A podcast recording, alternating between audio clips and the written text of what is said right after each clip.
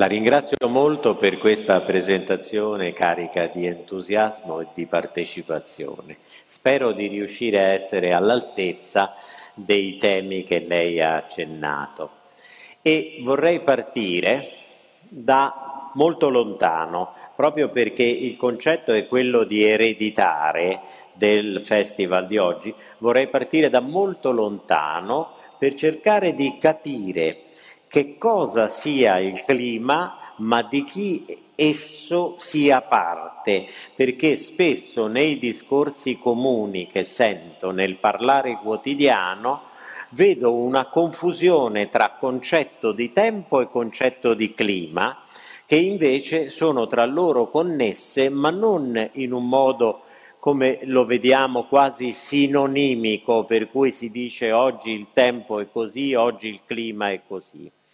E quindi partiamo da molto lontano, partiamo da due concetti molto antichi, quello di Crono e di Zeus, che sono, rappresentando l'uno il clima e l'altro il tempo, Zeus era la divinità del tempo atmosferico, Crono era la divinità del tempo su, cui tutto era subordinato e li vedremo come due caratteristiche dell'essere ambientale, cioè se noi vediamo l'ambiente come un essere, questo essere presenta due caratteristiche distinte, quello del clima e quello del tempo.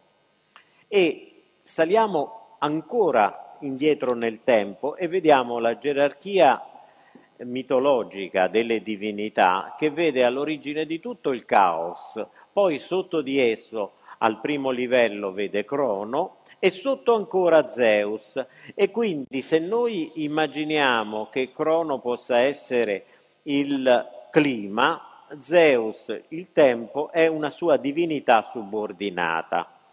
E la letteratura ce ne dà immediatamente un'immagine attraverso questa frase di Shakespeare in cui lui dice ci sono più cose in cielo e in terra, Orazio, che la tua filosofia nemmeno immagina.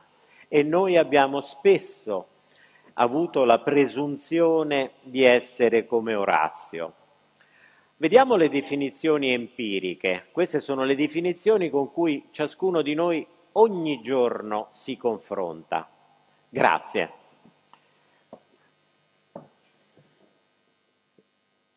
Il dottor Poli mi aiuterà nella... Queste sono le definizioni con cui ognuno di noi ogni giorno si confronta e come vedete sono profondamente diverse. Il tempo è il cielo come appare.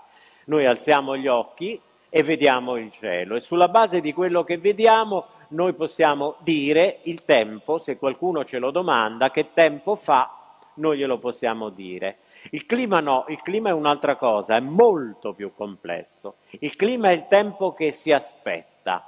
Quindi oggi che cosa faccio? Guardo l'orologio, guardo il calendario, guardo la carta topografica, mi dico dove sono, sono a Carpi, oggi è il 18 settembre, vado a vedere le tabelle astronomiche e dico oggi il tempo dovrebbe essere così e poi non è vero. Perché non è vero? Perché il sistema è molto più complicato di come noi immaginiamo. Quindi andiamo a dare delle definizioni tecniche. Il tempo per noi fisici è lo stato fisico dell'atmosfera osservato nello spazio-tempo. Poi vedremo il problema dell'uso della parola. Quindi in un punto dello spazio, a un certo istante del tempo, noi avremo il tempo meteorologico. Andiamo avanti. Il clima invece è di gran lunga più complesso.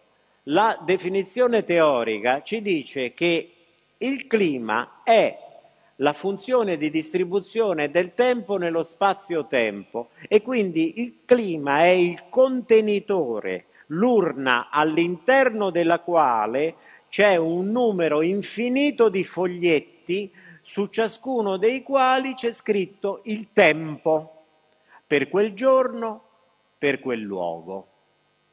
Quindi è una cosa molto più complessa, tant'è che non potendosi avere a priori, l'Organizzazione Meteorologica Mondiale citata nella presentazione dal dottor Poli, ha dovuto trovare una soluzione attraverso una discussione lunghissima e animata, ha definito il clima come la distribuzione statistica del tempo derivata da 30 anni di misurazioni.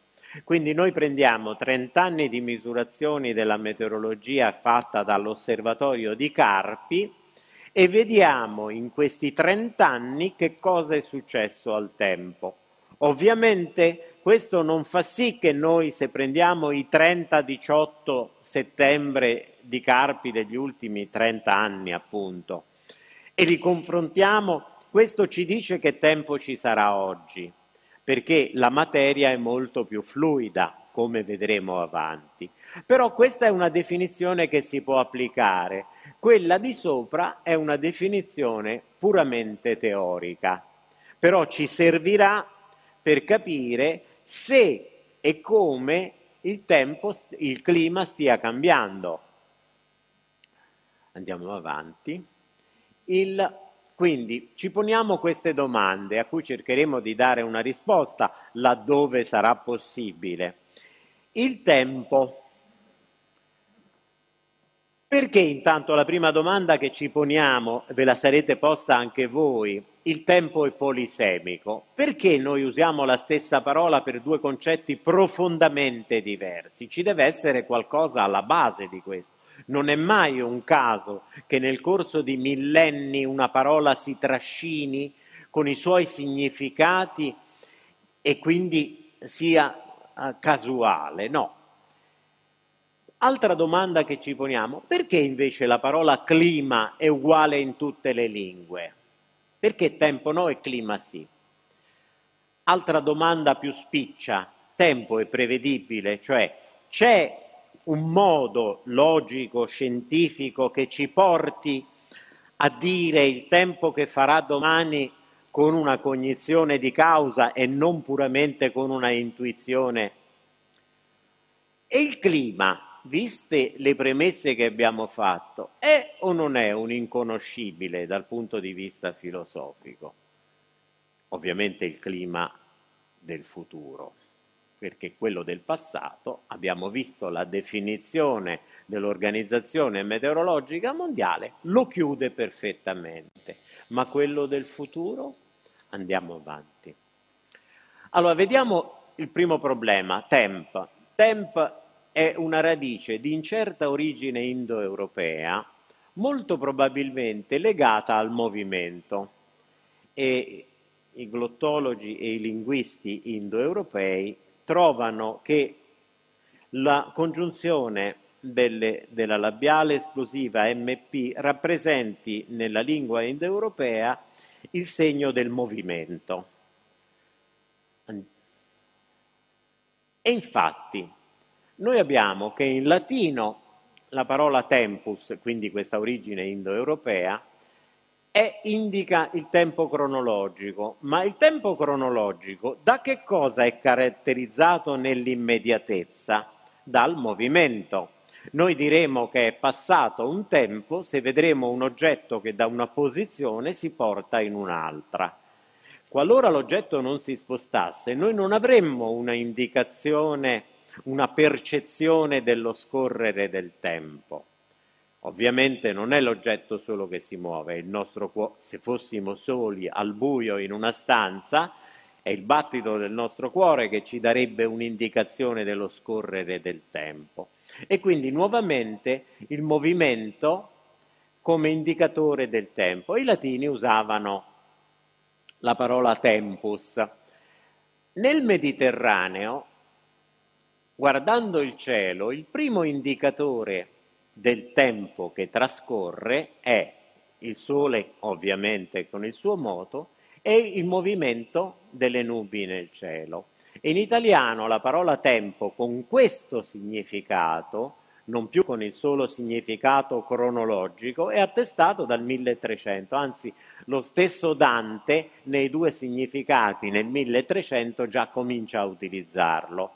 Quindi vuol dire che la concettualizzazione dei due fenomeni distinti, ma entrambi legati al cambiamento, o il movimento, che poi è, una fase del cambiamento, usa la stessa parola.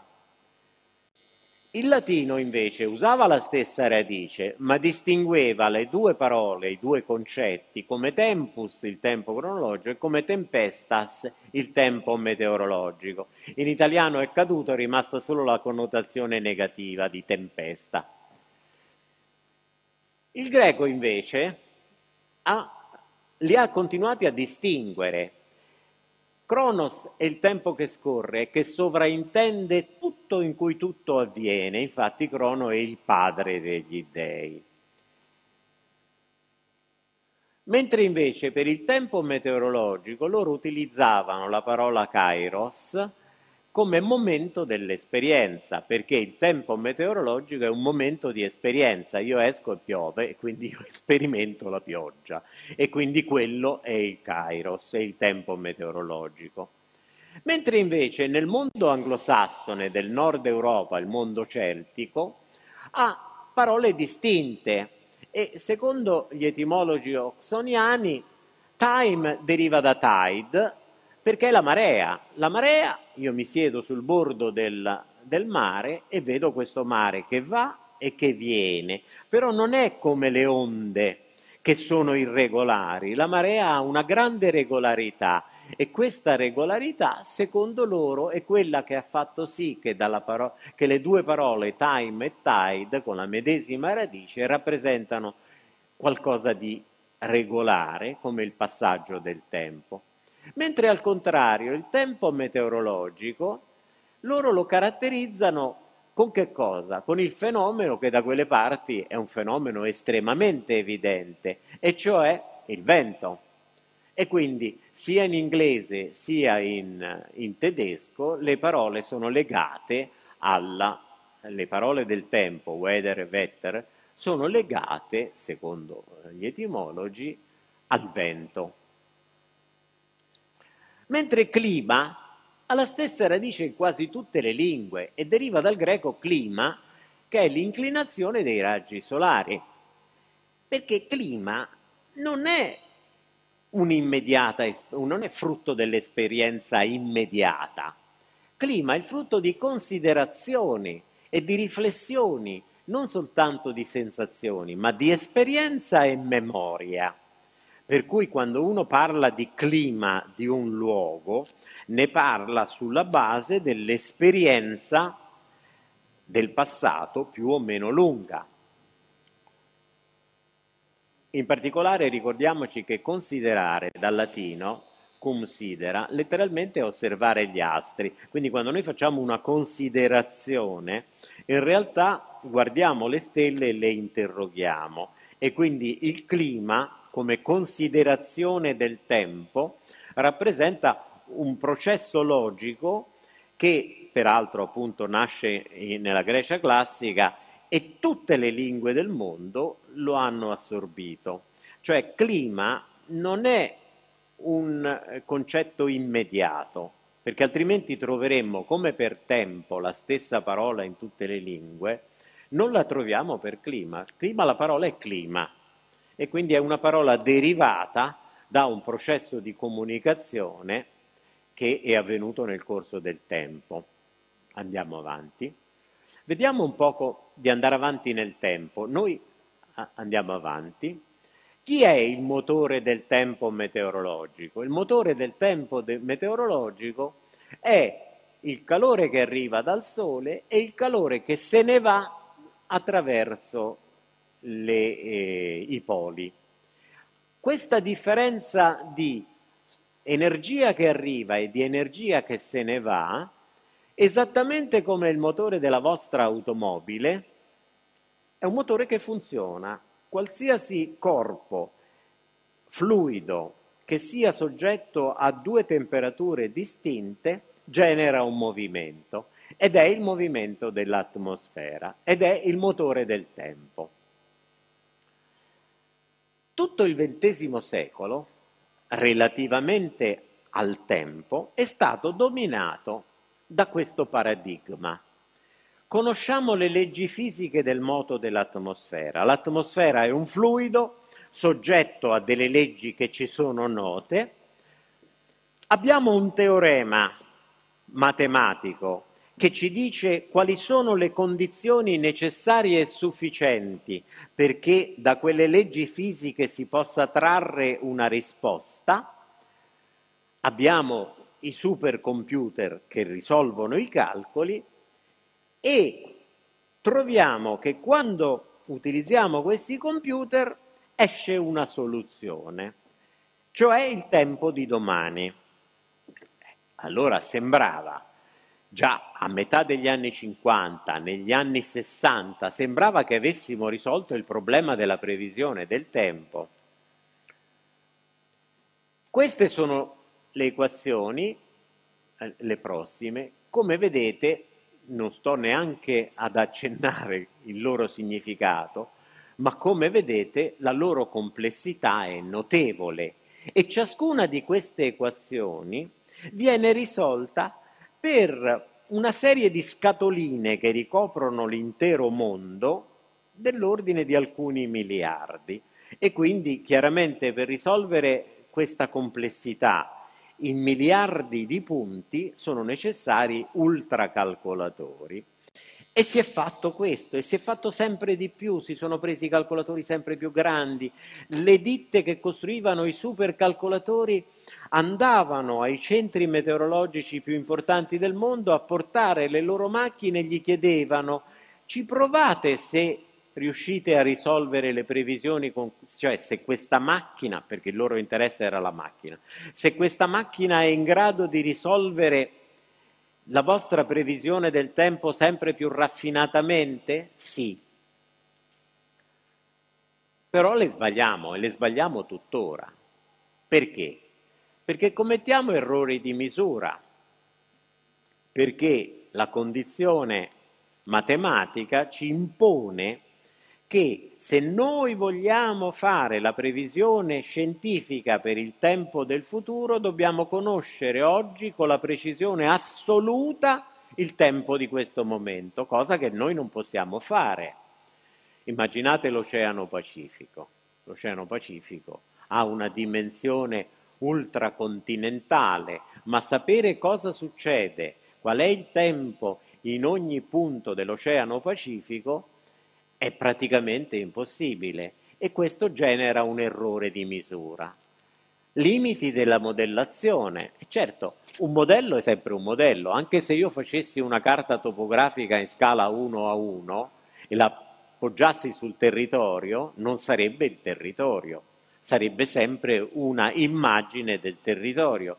Quindi anche quando noi utilizziamo un modello sofisticatissimo come quello che abbiamo mostrato prima in termini di equazioni, anche quello ha un limite.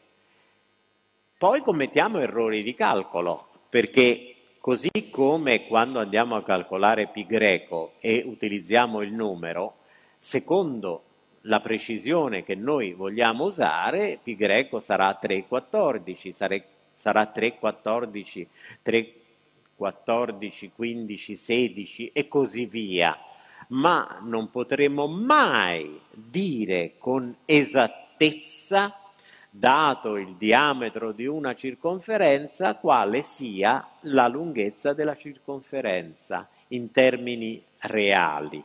In termini astratti diremo che la circonferenza è pi greco per il diametro, però lasceremo a pi greco sempre la sua infinita incertezza. Ma questo si rispecchia nelle previsioni. E poi, quarto, c'è qualcosa che noi non abbiamo ancora capito di come sia fatta l'atmosfera.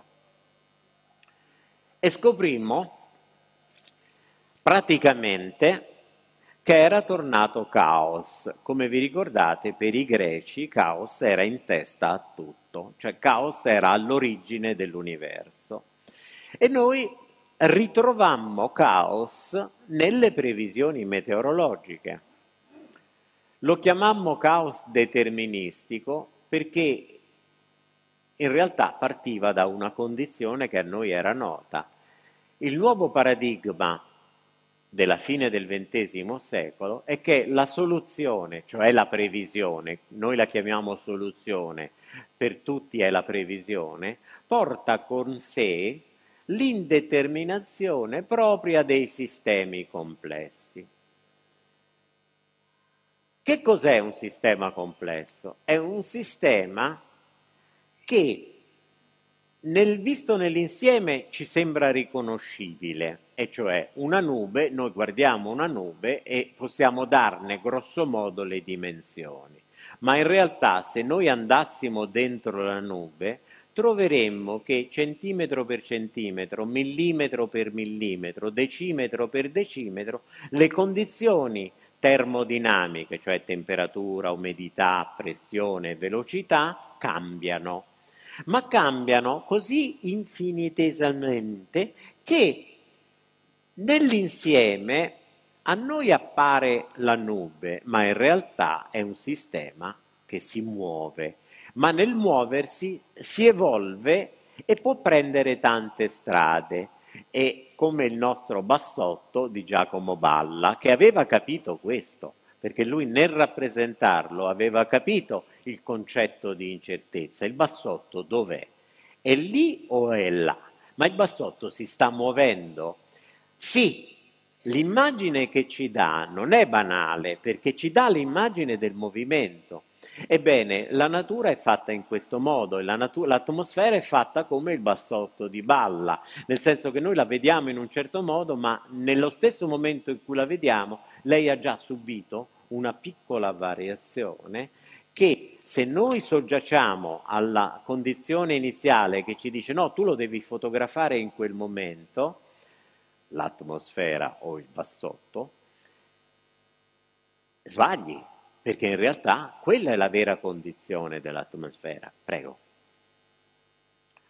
Allora ci abbiamo provato, ci abbiamo provato e abbiamo fatto questo nuovo passo avanti. Abbiamo preso l'immagine dell'atmosfera a un certo istante e ne abbiamo fatte un gran numero di copie. Immaginate che questa sia l'atmosfera, io ne faccio una copia che differisca dalla prima per una quantità minore dell'errore che io commetto quando misuro. Se io misuro questo tavolo troverò 2 metri e 10 centimetri, se lo misura il dottor Poli lo troverà 2 metri e 9 eh, millimetri e, e se lo misura ognuno di voi troverà una misurazione del tavolo lievemente diversa. Allora noi ci domandiamo qual è la misura del tavolo? La prima risposta che ci diamo, beh, facciamo la misura media ci mettiamo d'accordo.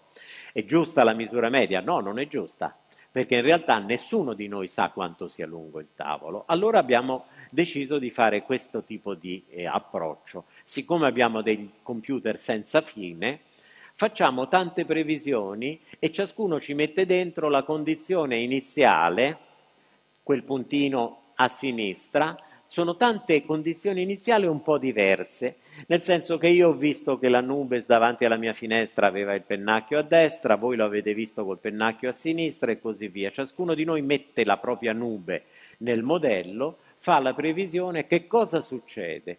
Che ancorché la differenza nella condizione iniziale sia trascurabile, la previsione è profondamente diversa. Lì c'è una previsione di 10 giorni della temperatura di Londra e vediamo che questa temperatura viene prevista in, 10, in 100 modi diversi in 10 giorni.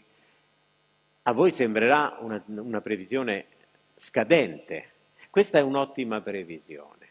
Perché è un'ottima previsione? Guardiamo la successiva. Perché questa è una previsione sbagliata. Torniamo a quella di dietro. Vedete, la previsione fino al giorno 5 ci dava una temperatura che andava da 24 a 22 gradi. Direi che andava accettabile per tutti se vi avessi detto, se vi chiedevate, ma che tempo ci sarà tra 5 giorni, io avessi detto, beh, una temperatura compresa tra 20 e 22, sareste state tranquilli perché avreste avuto bisogno del medesimo abbigliamento. Ma se me l'aveste chiesta questa io vi avessi detto, guarda, dopo 5 giorni la temperatura può andare da 32 gradi a 14, chiaramente sarebbe stato disdicevole, dice, ma io cosa mi porto? Ebbene, questa è nella natura delle cose, non è un caso, eh? Non è un qualche cosa di immaginato. Questa è la natura, delle cose. Sono due giorni diversi di una previsione fatta su Londra. Guarda caso, nello stesso giorno un anno e l'anno successivo, e torniamo al clima, quando uno vuole sapere, ma il 13 di luglio eh, che tempo farà? Eh, il tempo farà è già difficile dirlo nel giro di cinque giorni, figuriamoci da un anno all'altro. Eh, però questa è una cosa che a noi ci serve perché noi vogliamo sapere dove andremo a finire. Allora si fa un esperimento più lungo, invece che dieci giorni si cerca di sperimentare la temperatura dopo sei mesi. Allora nella tabella di sinistra la freccia che va dall'alto verso il basso indica l'ultima osservazione della della differenza della temperatura tra quella del clima e quella osservata nel mese di agosto del, mh, dell'Oceano Pacifico meridionale, perché lì si genera quel fenomeno che abbiamo sentito tutti, il Nigno. Perché è importante la temperatura superficiale dell'Oceano Pacifico nell'America meridionale? Perché si è visto che quando quella temperatura varia molto, nel giro di tre o quattro mesi nell'Europa avvengono forti fenomeni meteorologici, però possono anche non avvenire, perché non c'è un legame rigido, c'è un legame ma non è rigido. Allora si è cercato di vedere che cosa si poteva fare nella previsione della temperatura dell'Oceano Pacifico meridionale e la tabella di destra mostra le stesse frecce. La, quella che va dall'alto verso il basso indica la stessa data, agosto, della carta di sinistra, mentre la freccia di destra ovviamente siccome siamo a dicembre, ci dice dove è andata la temperatura. Come vedete, la previsione di, tutte le previsioni della tabella di sinistra erano tutte sballate esclusa una. C'è stata solo una delle previsioni fatte sei mesi prima che ha colto il valore della temperatura dell'Oceano Pacifico meridionale. Per il resto le previsioni hanno fatto quello che hanno voluto. Allora vuol dire che noi siamo ancora lontani dal capire e conoscere che cosa succeda nell'atmosfera. Vediamo adesso quel poco che conosciamo sul clima e che cosa siamo in grado di dire per il futuro, perché qui stiamo parlando dell'eredità, che cosa lasciamo in eredità ai nostri successori. Cerchiamo di capire quali sono i fattori che determinano il clima. Sono fattori astronomici e fattori interni. I fattori astronomici sono abbastanza prevedibili perché? Perché la variabilità dell'energia che arriva sulla Terra dal Sole è lenta e quindi è una delle eh, grandezze che riusciamo in qualche modo a stimare. Poi ci sono fattori interni alla Terra, c'è l'idrosfera, l'atmosfera che è la più labile, la litosfera che si eh, trasforma lentamente, la biosfera che è molto variabile, anche se è abbastanza eh, conoscibile. Poi ci sono fattori casuali, quelli che noi facciamo fattori stocastici, sono completamente eh, inaspettati e vedremo alcuni di questi come sono avvenuti e che cosa hanno determinato. E poi ultimi e adesso estremamente condizionanti sono i fattori antropogenici, cioè quanto l'uomo agendo fortemente sulla Terra, in particolare sull'atmosfera, poi determini le condizioni del clima. Allora, questa carta, non preoccupatevi, rappresenta i picchi rappresentano con quanta frequenza, ogni quanti anni, sono avvenuti dei, delle variazioni nell'ambito del clima. A sinistra c'è l'era quaternaria, poi ci stanno i secoli, poi ci stanno i decenni, poi c'è l'anno, vedete l'anno come è piccato, one year, poi ci sono le stagioni e poi c'è il giorno, c'è anche la settimana, non dimentichiamo, anche la settimana è un termine fluttuante del clima. Adesso vediamo i fenomeni di cui abbiamo parlato. L'atmosfera è il più flessibile e lavora sia da un anno sia da un giorno, cioè ha una variabilità che va dall'anno al giorno. L'idrosfera si muove nei termini dell'anno e del decennio e del secolo, come variazione della temperatura del mare, dei ghiacci e così via. Prego. Astronomicamente abbiamo quei lunghi periodi che vanno dai 400.000 anni fino ai 2.000 anni, che sono legati alle caratteristiche del ciclo solare. Andiamo avanti. La litosfera si muove molto più lentamente, ma la dinamica dei continenti ci ha fatto vedere con evidenza che grossi momenti di ere glaciali furono connessi alla condizione dei continenti quando per esempio c'era un unico continente sulla Terra, la Pangea, e il resto era oceano e il clima era profondamente diverso perché il clima è fortemente legato alla dinamica, come abbiamo visto all'inizio, dell'energia che arriva dal Sole e che si disperde dai poli, è fortemente legata ai moti dell'atmosfera che a loro volta sono condizionati dalla litosfera. Prego.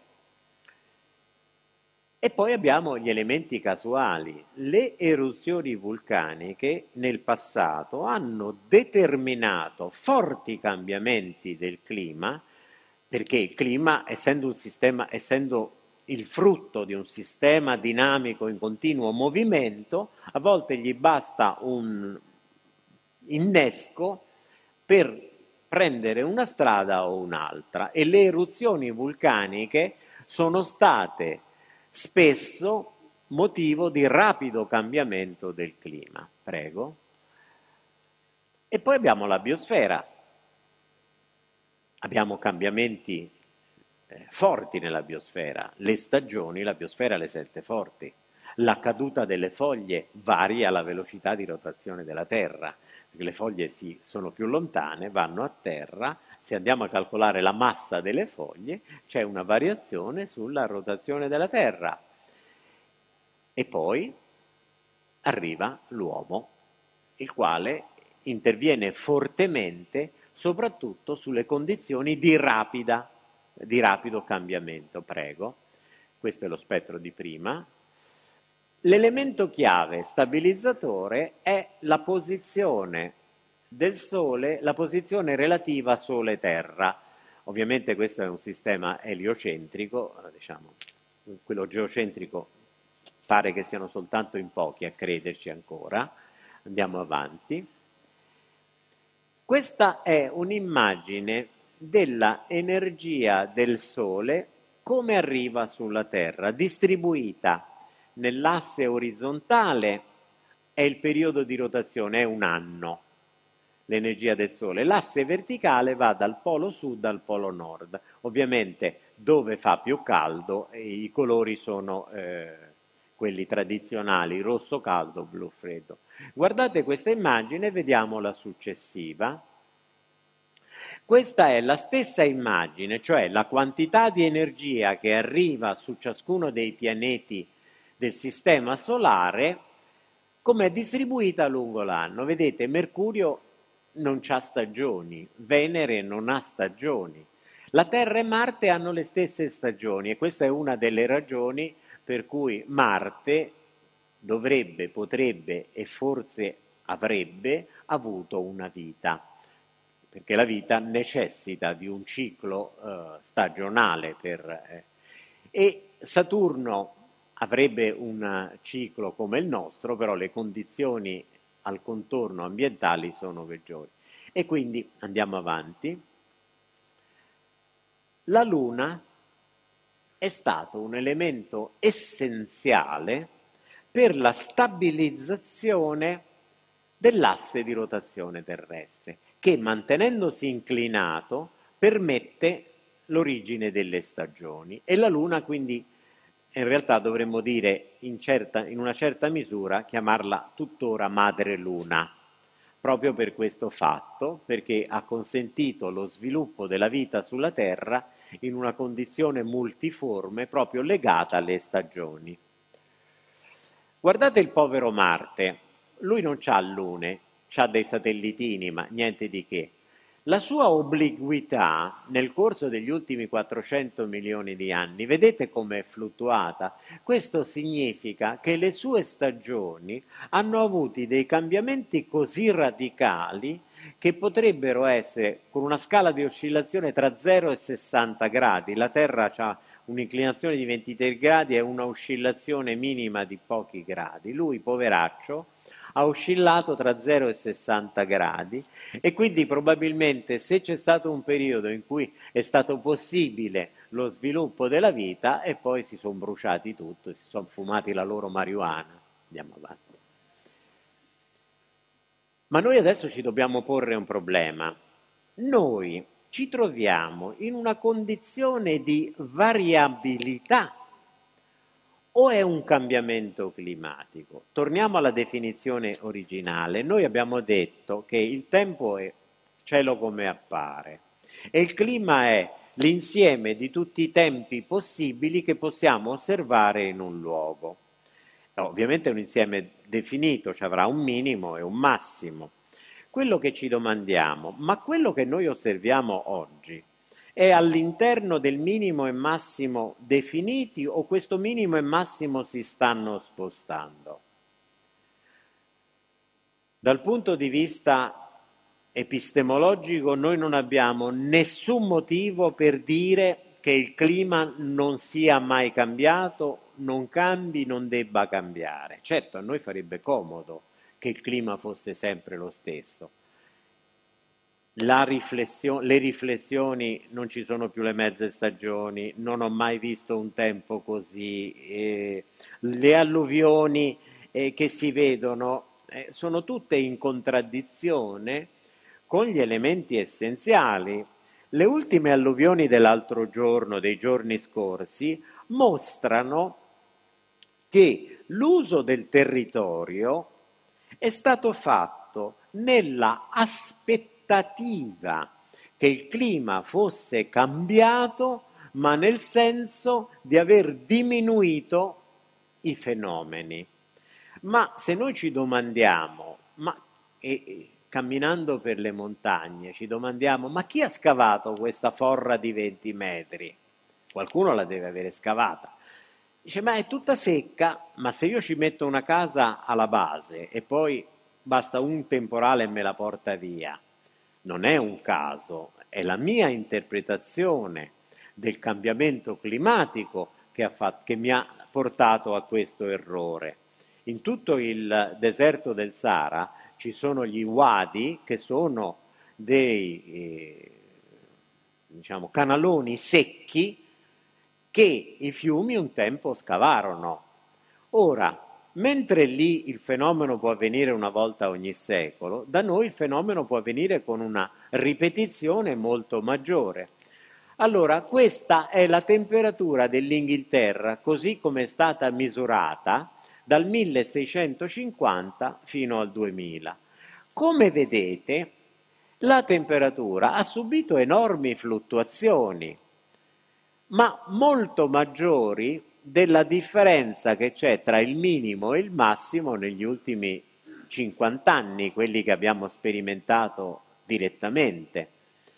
Allora ci domandiamo, ma c'è un cambiamento climatico? Certo, perché se io vado a utilizzare la definizione dell'Organizzazione Meteorologica Mondiale, cioè di prendere una finestra di 30 anni e di farla scorrere su quel coso, mi accorgo che di 30 anni in 30 anni le condizioni cambiano. Sì, perché il clima è sempre cambiato.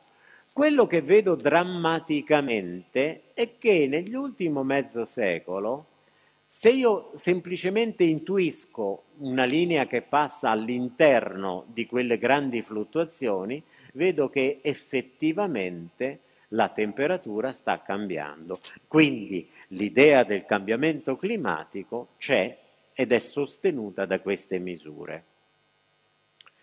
Abbiamo qualche informazione su ciò che accadde per, cui, per giustificare quei minimi e quei massimi? Ebbene sì, intorno al 1650-1700 abbiamo avuto un'attività solare minima a cui è corrisposta quella che viene chiamata dai climatologi piccola era glaciale, perché l'Europa eh, sperimentò condizioni climatiche molto rigide, infatti vedete la curva è molto bassa. E quindi quella è una... Quella dove c'è scritto esplosione del vulcano Tambora, noi abbiamo avuto un minimo. Nel 1816-15 avvenne, l'anno successivo, poiché questa nube aveva avvolto l'intera terra, non si ebbe l'estate. La gente dell'Europa centrale fu costretta a mangiare i semi dell'anno precedente e quindi il raccolto non ci fu. E quindi fu devastante dal punto di vista sociale. Eppure era stata l'eruzione di un vulcano dall'altra parte del mondo, nel sud-est asiatico. Quindi, ma era cambiato il clima? No, però si era osservato che anche un solo fenomeno, l'eruzione di un vulcano, poteva determinare cambiamenti radicali nelle aspettative del resto del mondo. Fenomeno analogo eh, ma in misura molto minore, si ebbe con il vulcano Pignatubo intorno agli anni Ottanta. Prego. Quali sono i fattori termodinamici che stabilizzano il clima? La radiazione solare, come avevamo detto, e la radiazione che la Terra riemette verso il cosmo. Prego. E l'effetto serra. L'effetto serra che oggi viene visto come un effetto negativo, in realtà è l'effetto dell'atmosfera che ci ha consentito la vita sulla Terra. Quindi quando si parla di effetto serra non si dovrebbe dire l'effetto serra come causa del cambiamento climatico, ma correttamente si dovrebbe dire la variazione dell'effetto serra indotta dalle attività dell'uomo sta alterando le condizioni climatiche perché l'energia che arriva dal Sole, se fosse accumulata nella Terra, la Terra brucierebbe. Quindi si deve raggiungere un equilibrio, tanta energia entra e tanta ne esce, e così è stato per alcuni miliardi di anni e anche adesso è così. Il punto è qual è il punto di equilibrio? Andiamo avanti. Andiamo a vedere i tre pianeti terrestri. Venere ha una temperatura di 700, oh, i gradi sono, dovete togliere, eh, sono in temperatura Kelvin e quindi sono molto più alti. Andiamo a vedere sotto. Se non ci fosse l'effetto serra, Venere avrebbe come ha una temperatura di 467 gradi se non avesse l'effetto serra sarebbe meno 29 gradi. La Terra ha una temperatura media di 15 gradi, ma se non ci fosse l'atmosfera avrebbe una temperatura di meno 19 gradi. Marte è disgraziato perché non ha più l'atmosfera e quindi ha una temperatura di meno 50, se non ci fosse quel residuo di atmosfera sarebbe meno 56. Quindi l'effetto serra è essenziale per la vita sulla Terra. È la sua variazione che determina i cambiamenti climatici sul ciclo dell'acqua, perché il ciclo dell'acqua richiede moltissimo un bilancio di temperatura, e sul ciclo dei carbonati, che sono non solo la vita sulla Terra, ma anche la condizione di eh, stratificazione dell'atmosfera e quindi di filtro della radiazione solare. La Terra, siamo fortunati perché ha una condizione di effetto serra bilanciato che permette di mantenere a livello della superficie terrestre le condizioni di esistenza della vita.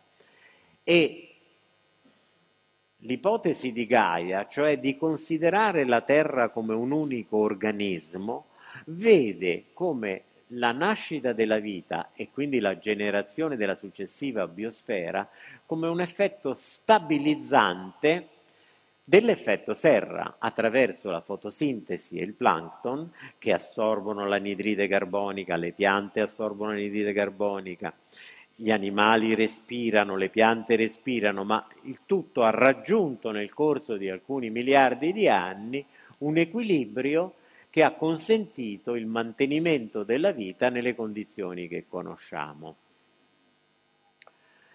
Ma non è solo l'atmosfera uno dei fattori del clima, cioè che costringe, diciamo, racchiude il clima all'interno di condizioni esistenziali possibili.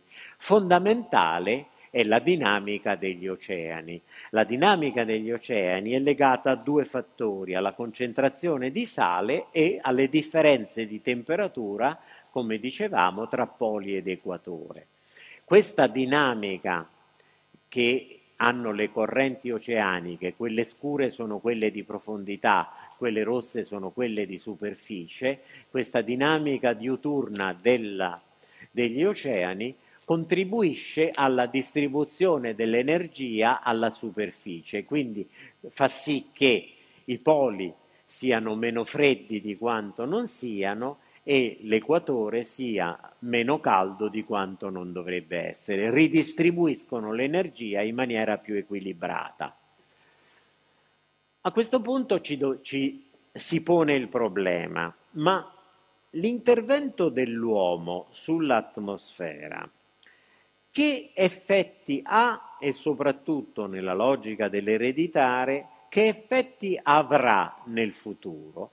Allora si è provato a simulare l'atmosfera con quei modelli che abbiamo visto all'inizio per periodi lunghissimi, ovviamente modelli sempre più semplificati che contengono solo pochi fattori per poterli, come vedete, simulare partendo da condizioni osservate dal 1860 al 2000 fino al 2100 e si è visto che se in atmosfera l'immissione di anidride carbonica andasse con i livelli del 2000, nel 2100 la curva sarebbe quella rossa, e cioè la temperatura dovrebbe essere mediamente di 4 gradi maggiore rispetto all'attuale.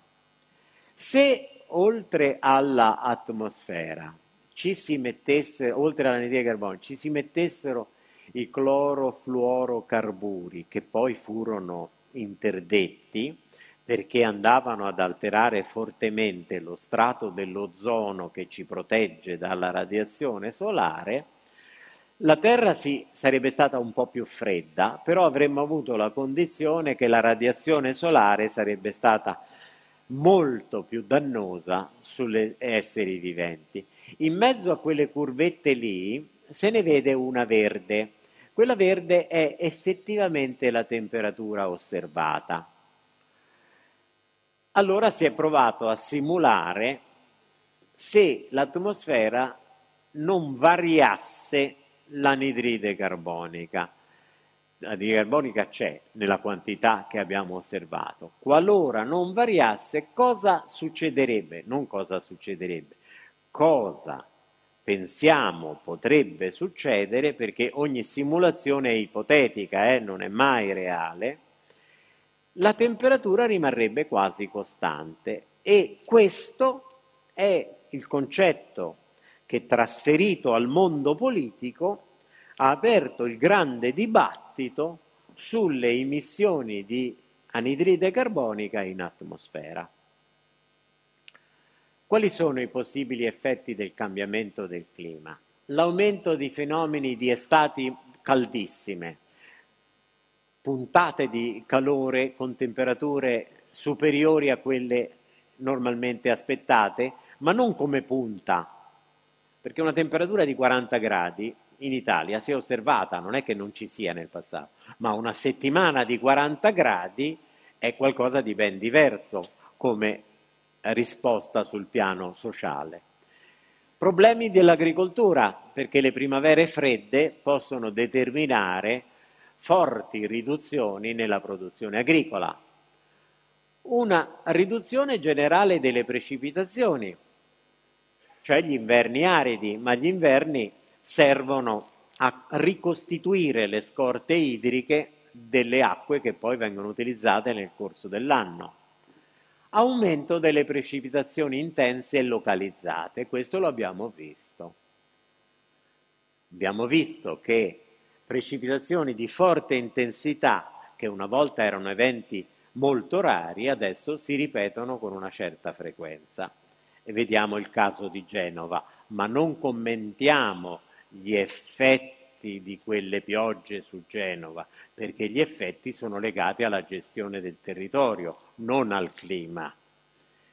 Le piogge sì, sono più frequenti con quelle intensità, ma gli effetti sono via via più devastanti perché nel frattempo l'uso del territorio non è stato coerente con l'ipotesi della frequenza massima di precipitazione. Poi il ritiro dei ghiacciai alpini e questo eh, diciamo, è, è un'alterazione ulteriore del cambiamento del clima. Poi ci sono un po' di fotografie e ho finito. Questo è un bel tornado nel Texas, andiamo avanti.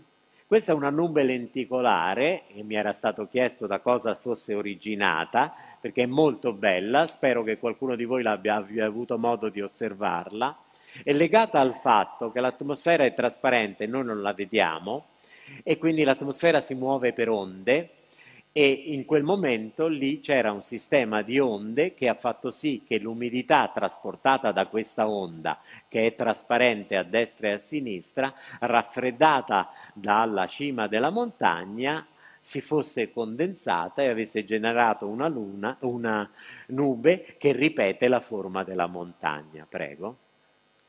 Questo è un muro di sabbia, è un fenomeno eh, particolarmente, eh, eh, come possiamo dire, potente, impetuoso, che eh, si osserva in zone in cui la differenza di temperatura tra la superficie terrestre, in questo caso mare, nel caso del deserto sabbia, e la, l'alta atmosfera è molto forte. Allora questo fa sì che determina la dinamica di sollevamento di grosse quantità di acqua. Per esempio un fenomeno a posteriori di questo qui è quello che osserviamo quando ci sono eh, anche qui piogge meridionali che riempiono le macchine di quella sabbia rossa. Quella è sabbia del deserto che è stata alzata alcune migliaia di chilometri fa, rimasta dispersa nell'atmosfera e poi torna da noi.